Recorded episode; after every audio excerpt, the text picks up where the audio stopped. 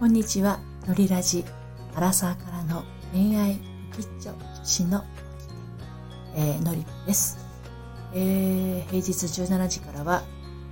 ライブでオラクル占いをしています。えー、今日はですね、えっ、ー、と、午前中にのりカフェという、えー、まあ、LINE のお友達限定でやっているですね、オンラインのお茶会があるんですけれど、まあ、そちらを午前中1時間半ぐらいやってまして、夕方はあのいつも通り平日ですのでオラクル占いをしてたんですが今日はあのそののりカフェでね来ていただいた3名の方が参加してくださったんですけれども、うん、共通して、えー、ちょっとこう気になっていることとしてですね2つありまして、えー、1つはですね怒れないんですっていう3人ともそうやっておっしゃってたんですよ。でもう一つはですね人目は気になるっていうのもまた、えー、皆さんおっしゃってまして。で、えー、その話を今日あのオラクル占いの時にねちょっとあの今日心理の話も結構しています。で、えーと、アーカイブは残してますのでご興味あったらぜひ聞いていただければと思うんですけれどその人目が気になるっていう話をしたらうんと私もですっていう方が、まあ、何人かいらっしゃったんですね。でその話をちょっとこうここでも残しておきたいんですがえーとまあ、人目が気になるっていう方はですね基本的に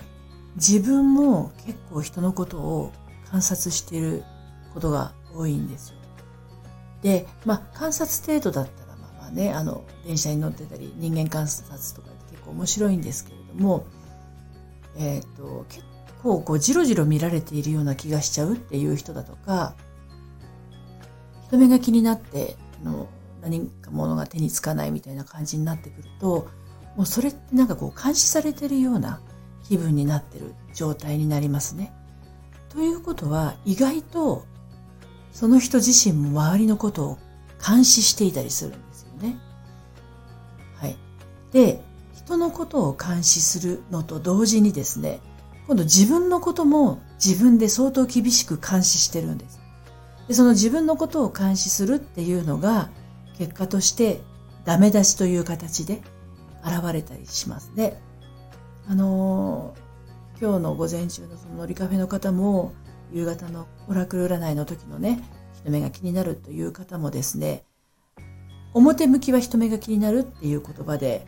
えーと、話してますけれど結論としてはやはりこう自分へのダメ出しですねそちらに結びついていますいわゆるあのね、よく言います自己肯定感の部分になってきますけれど、まあちょっとこう、あるタイミングで傷ついた、心が傷ついたタイミングがあったんだと思うんですね。えっ、ー、と、もうこれは記憶にも上がらないくらいの若い頃、若い頃っていうかもう小さい頃ですね、3歳とか4歳とか。もうそれより前かもしれませんね。何かができている自分は素晴らしいけれど、えー